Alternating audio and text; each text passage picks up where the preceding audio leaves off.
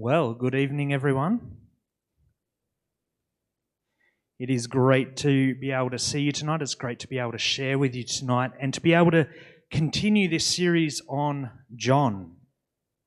And I asked Gavin the question this morning how long have you guys actually been working your way through John? And he said, Oh, probably about a year. And I kind of went, Well, at my last church, I think the longest series we did was 12 weeks. So well done. You're going well. Uh, tonight, I want to look at John chapter 18, verses 15 to 27. And this is Peter's denial and one of Jesus' trials. But I know that uh, it's so easy to forget what happened at the start of the week, let alone what you did yesterday. And I want to just start off by placing this passage in a little bit of context. Because in John's gospel, he has been telling us right from the start who Jesus is. Jesus is the Son of God. In the beginning was the Word, and the Word was with God, and the Word was God. And then he's shown us that through the way that Jesus has acted, through the stories of what Jesus has done and what he's taught. And then in John chapter 13, about six chapters ago, we started the last night. We've had Peter being told, You are going to deny me three times. Then the disciples have had a lovely meal. They've celebrated the Passover together, and Jesus has given it new significance of what is about to happen. But they had a great time together. There was good food, and as the disciples were chilling around with Jesus afterwards, he taught them. And so their minds are full, and then they headed to the Garden of Gethsemane because it was time for Jesus to pray. And he asked these disciples, I want you to stay awake while I go away and pray. And Mike took us on a little bit of a tangent from John into Mark last week, and we looked at that prayer of Jesus Not my will, God, but yours. And after that, we've got some guards coming up into the garden wanting to arrest Jesus. You know, all this, all these things have happened in the space of just a couple of hours. This has been a very full day. The disciples would have gotten up early that morning, and now it's the middle of the night. They're tired. There has been a lot going on.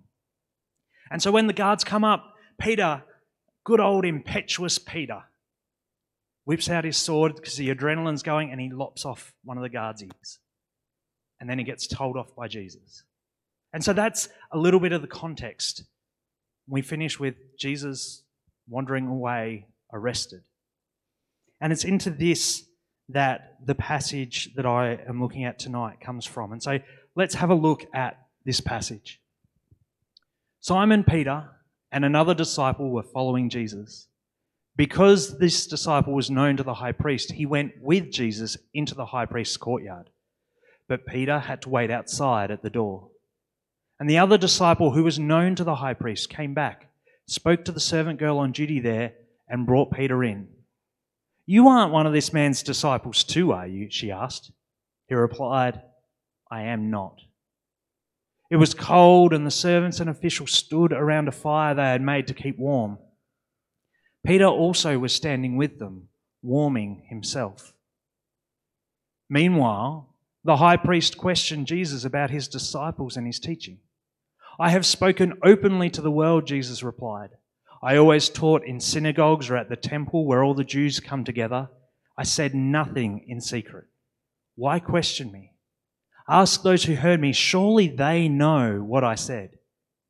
And when Jesus said this, one of the officials nearby slapped him in the face. Is this the way you answer the high priest? He demanded. If I said something wrong, Jesus replied, testify as to what is wrong. But if I spoke the truth, why did you strike me? Then Annas sent him bound to Caiaphas, the high priest. Meanwhile, Simon Peter was still standing there warming himself. So they asked him, You aren't one of his disciples too, are you? He denied it, saying, I am not. One of the high priest's servants, a relative of the man whose ear Peter had cut off, challenged him. Didn't I see you with him in the garden? Again, Peter denied it. And at that moment, a rooster began to crow.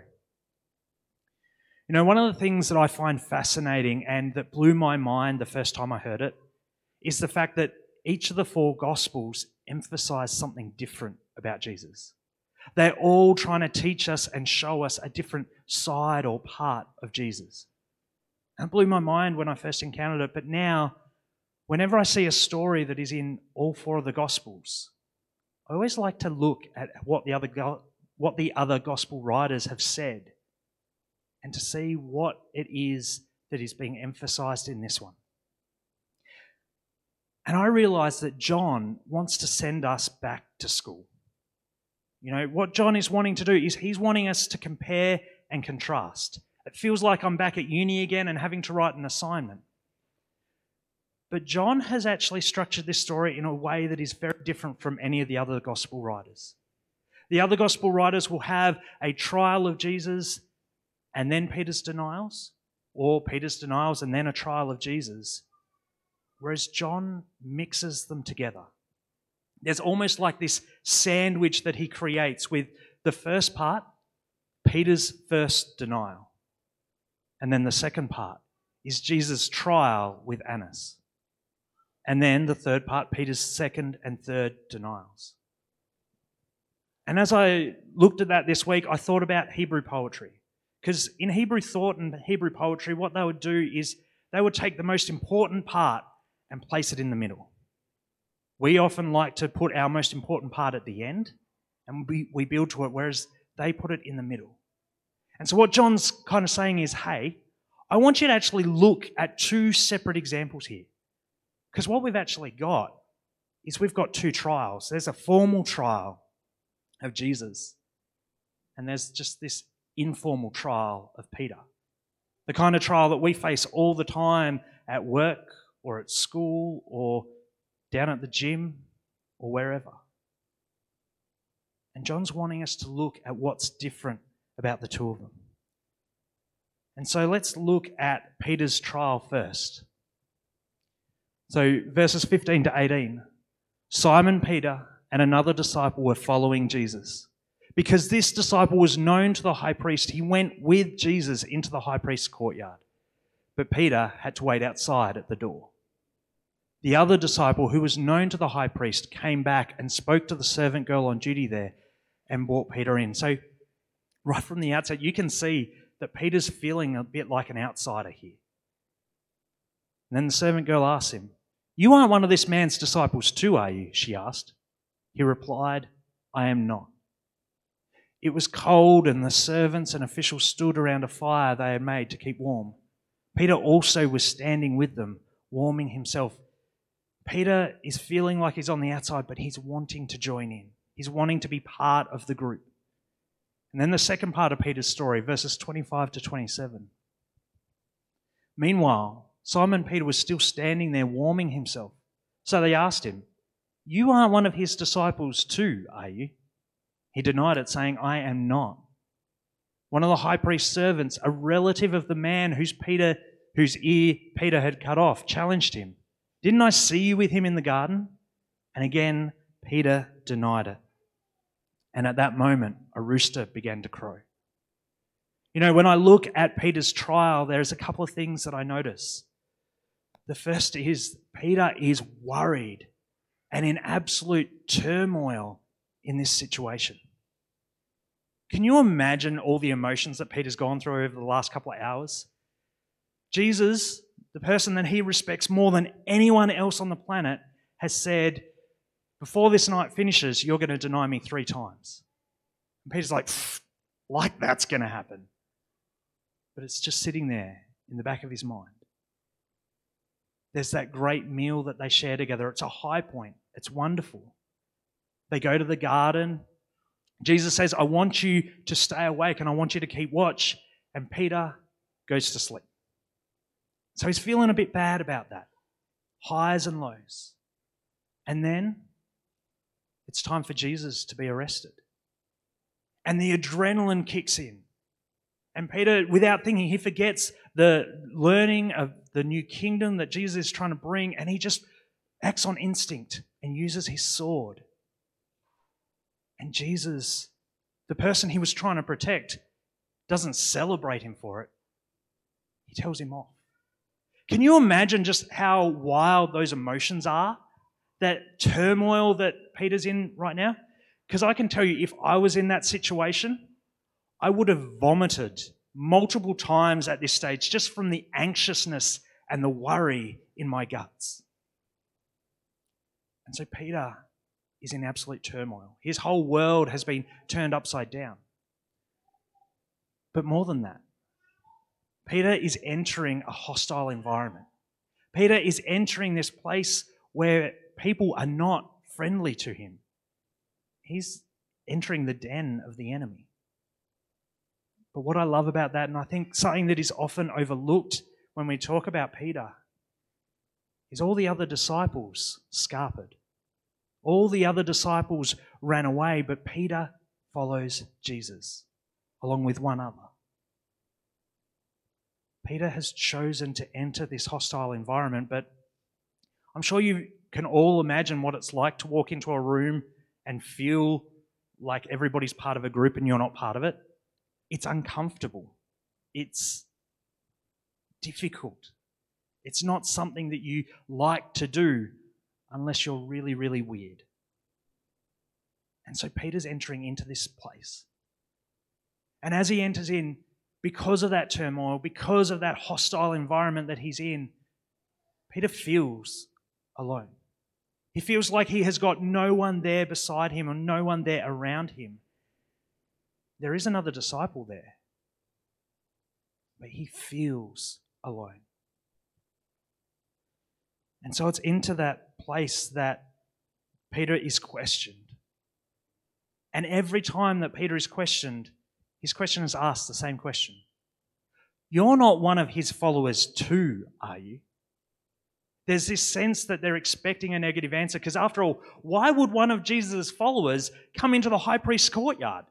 Like, that's stupidity. And so they're expecting this negative response. They're expecting him to go, oh, Not at all. I'm just here to warm up, or I'm here to see the show, or whatever. And I think the thing about Peter that I relate to is that when Peter denies Jesus, this wasn't an intentional desire to deny Jesus because he'd followed him there. This wasn't an intentional desire to separate himself from Jesus or to walk away from Jesus. This was Peter taking the path of least resistance. And you know what? I know a lot about taking the path of least resistance. I know that as a parent, I have taken the path of least resistance in the middle of the night a lot of times. Because there are times when you have a new baby and they are screaming in the middle of the night. And you know that you're trying to teach them to self soothe or to go back to sleep themselves, but it's just easier to put them to sleep in your arms and then put them back in the bassinet or the cot or whatever. You take the path of least resistance because it's easy, because you're overwhelmed, because you're stressed, and because it's hard. And when I look at Peter in this situation, I go, this is an overwhelmed, stressed person. And he does the sort of thing that I think I would do in that situation too. And he chooses to take that path of least resistance. And yet, as he does so, Peter chooses to lie to himself as well as to the other people. He chooses to deny part of himself because he wants to fit in. It's like he splits himself into two people. There is Peter, the disciple, who is willing to stand up with a sword and cut a guy's ear off, not the example we're meant to follow. And then you've also got Peter, who just wants to fit in, who says he's not a Christ follower. And you know, I can relate to that. But the problem is when we choose to lie to ourselves and to others, we actually destroy the foundation that we stand on. We cause ourselves to lose the integrity and the testimony and the witness that God is building in our lives because when people catch us out, and it happens, all of a sudden they go, Well, if I can't trust you in that, why should I trust you about this God stuff? You know, I've got in my office, uh, I took, with permission, a small group study from my last church. And it's a small group study book by Bill Hybels, who was the leader of Willow Creek Church. And the reason that I have that in there is because this Bible study book is called uh, Who You Are When Nobody's Looking. It's a study on integrity. And unfortunately, a few years ago, it came out that Bill Hybels was living two lives. That he wasn't actually the same person behind closed doors as he was up the front. And it has destroyed his ministry. It's hindered what God was doing in him and through him because now everybody looks at things that he has written and done and gone, well, can I actually trust that? And so I have that sitting in my office as a reminder to me of the need to be the same wherever I go. Because when we lie to ourselves, we destroy what God is doing in us. But more than that, we allow ourselves to open ourselves up to the shame that comes from Genesis chapter 3, to the shame that comes from sin and the fall. Because the end of this story is the rooster crows. An understanding of what has just happened floods into Peter's mind, and he weeps bitterly. As soon as this situation is over, he is repentant and he weeps and he is sorry and ashamed but he's done it. And that's the challenge. And so I wonder can you think of a time when you take that path of least resistance? It might be in the workplace, it might be at home with your family, it might be on the soccer field because everybody knows you don't have to be nice and Christian on the soccer field. Where do you take that path of least resistance, the easy way out? And this isn't just about denying Jesus. This is also about those situations where you feel something stirring inside you that this isn't right. It's that feeling inside that you go, you know what? I am seeing something that is not fair. I am seeing something where justice is not happening properly, but you don't want to rock the boat. And so you don't say anything about it. You don't stand up or tell anyone. It's when you feel uncomfortable about the conversations or the jokes, but you choose to just stay quiet instead of being true to that, that prompting that's inside. You know, I called this message, Do You Speak Truth? Because we are challenged to actually live and speak truth in all that we do. And I'm going to stand up here now and say, I struggle with taking the path of least resistance so often. There are so many times that I choose to not say anything, and I've got all sorts of excuses in my head. I don't have enough information to challenge that. Or I need to be respectful. Or, hey, they're not going to listen to me anyway, so why bother? And yet, and yet every time I choose to stay quiet, I feel that shame. I feel that guilt. And I realize that God is actually calling us to do something different. And so, this is one of the things that uh, John is wanting to point out with us, point out to us. He's showing us that Peter has taken the path of least resistance, but he wants us to contrast it with Jesus. And so, Jesus' trial, John 18, verses 19 to 24. Meanwhile, the high priest questioned Jesus about his disciples and his teaching. I have spoken openly to the world, Jesus replied. I always taught in synagogues or at the temple when all the Jews come together. I said nothing in secret. Why question me? Ask those who heard me, surely they know what I said. And when Jesus said this, one of the officials nearby slapped him in the face. Is this the way that you answer the high priest? He demanded. If I said something wrong, Jesus replied, Testify as to what is wrong. But if I spoke the truth, why did you strike me? Then Annas sent him bound to Caiaphas, the high priest. See, there's a lot of similarities between Jesus and Peter in this moment.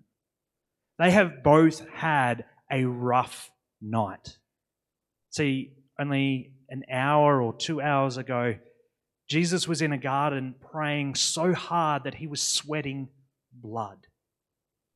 He was anxious and worried and in turmoil. And as Mike shared with us last week, he then came to the point of, Not my will, God, but yours.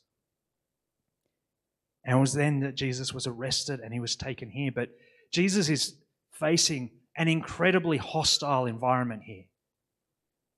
See, they've already decided the verdict. They've already decided he's guilty. They're just trying to illegally get him to admit it. And so Jesus is in this very similar position to Peter. But what I love about Jesus is he remains firm about who he is. In verse 20, it says, I have spoken openly to the world, Jesus replied. I always taught in synagogues or at the temple where all the Jews come together. I said nothing in secret. And I love Jesus' example here because Jesus is able to actually share this truth openly and honestly. He's able to stand firm and go, You're trying to make all these accusations, but this is the truth. And he puts it out there and he says it boldly. But he also doesn't require them to believe him.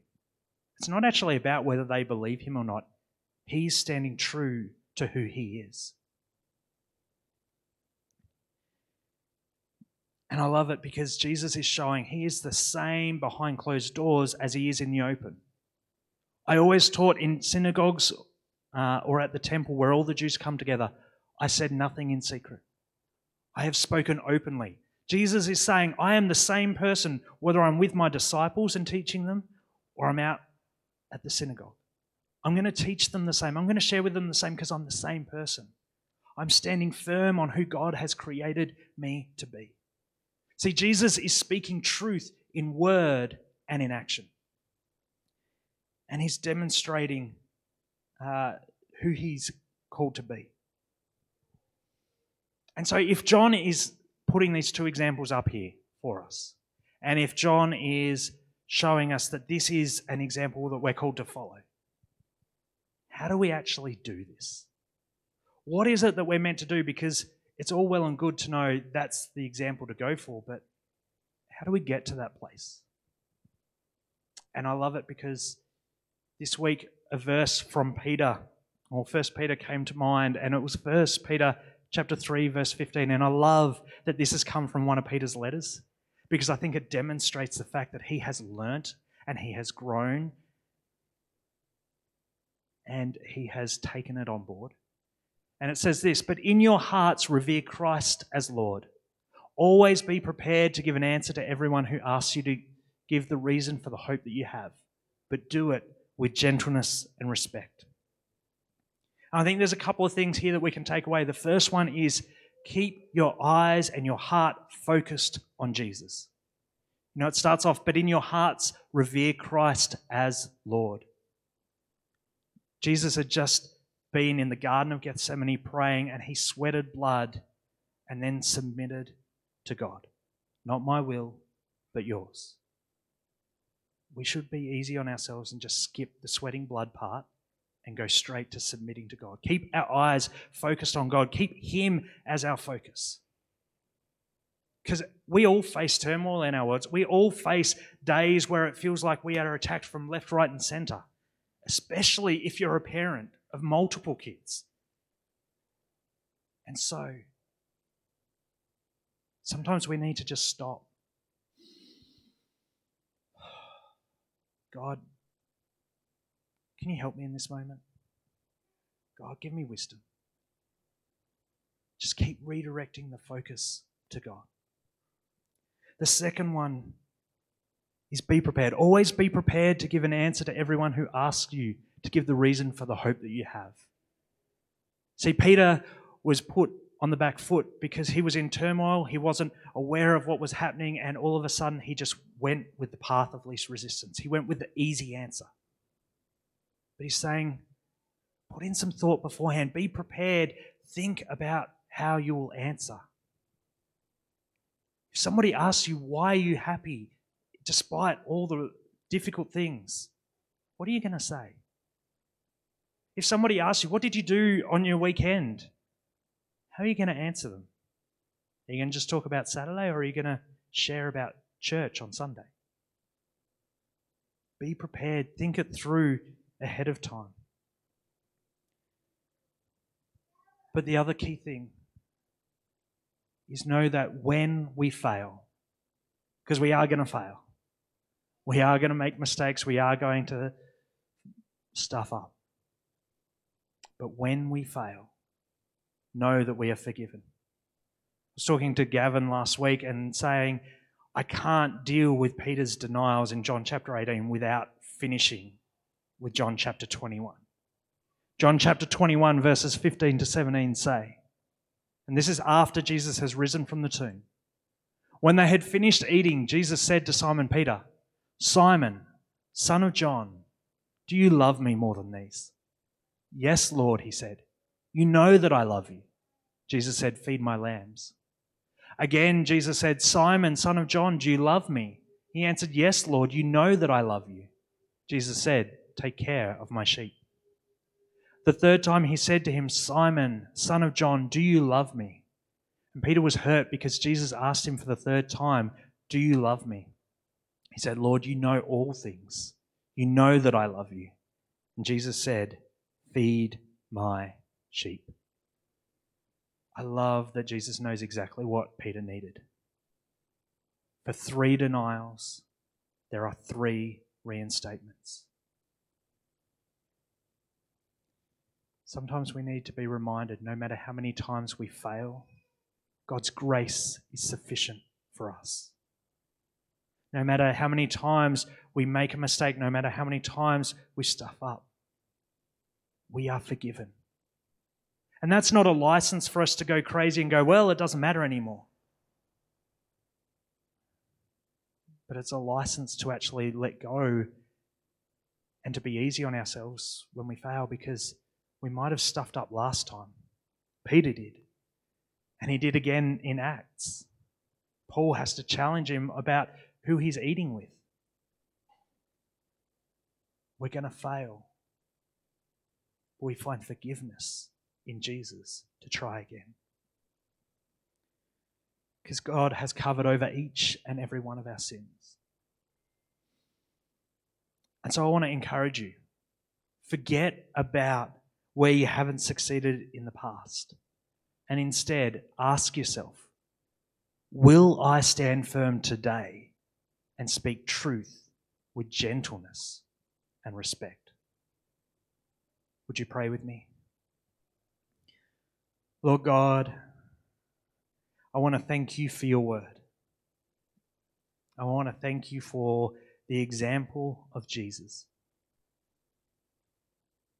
And Lord, I want to thank you for the example of Peter. Because, Lord, I know that I can relate to Peter so much.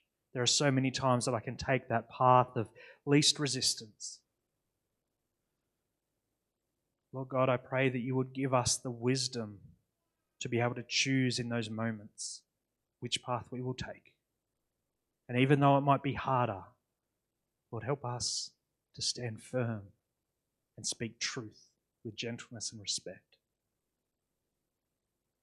Lord God, as we go about our week this week, Lord, help us to be prepared, to, to focus our minds and our hearts on you, and to be prepared for what you are going to do. And Lord, I pray that you will give us the words to say when we have no words. Lord, these things we pray in your name. Amen.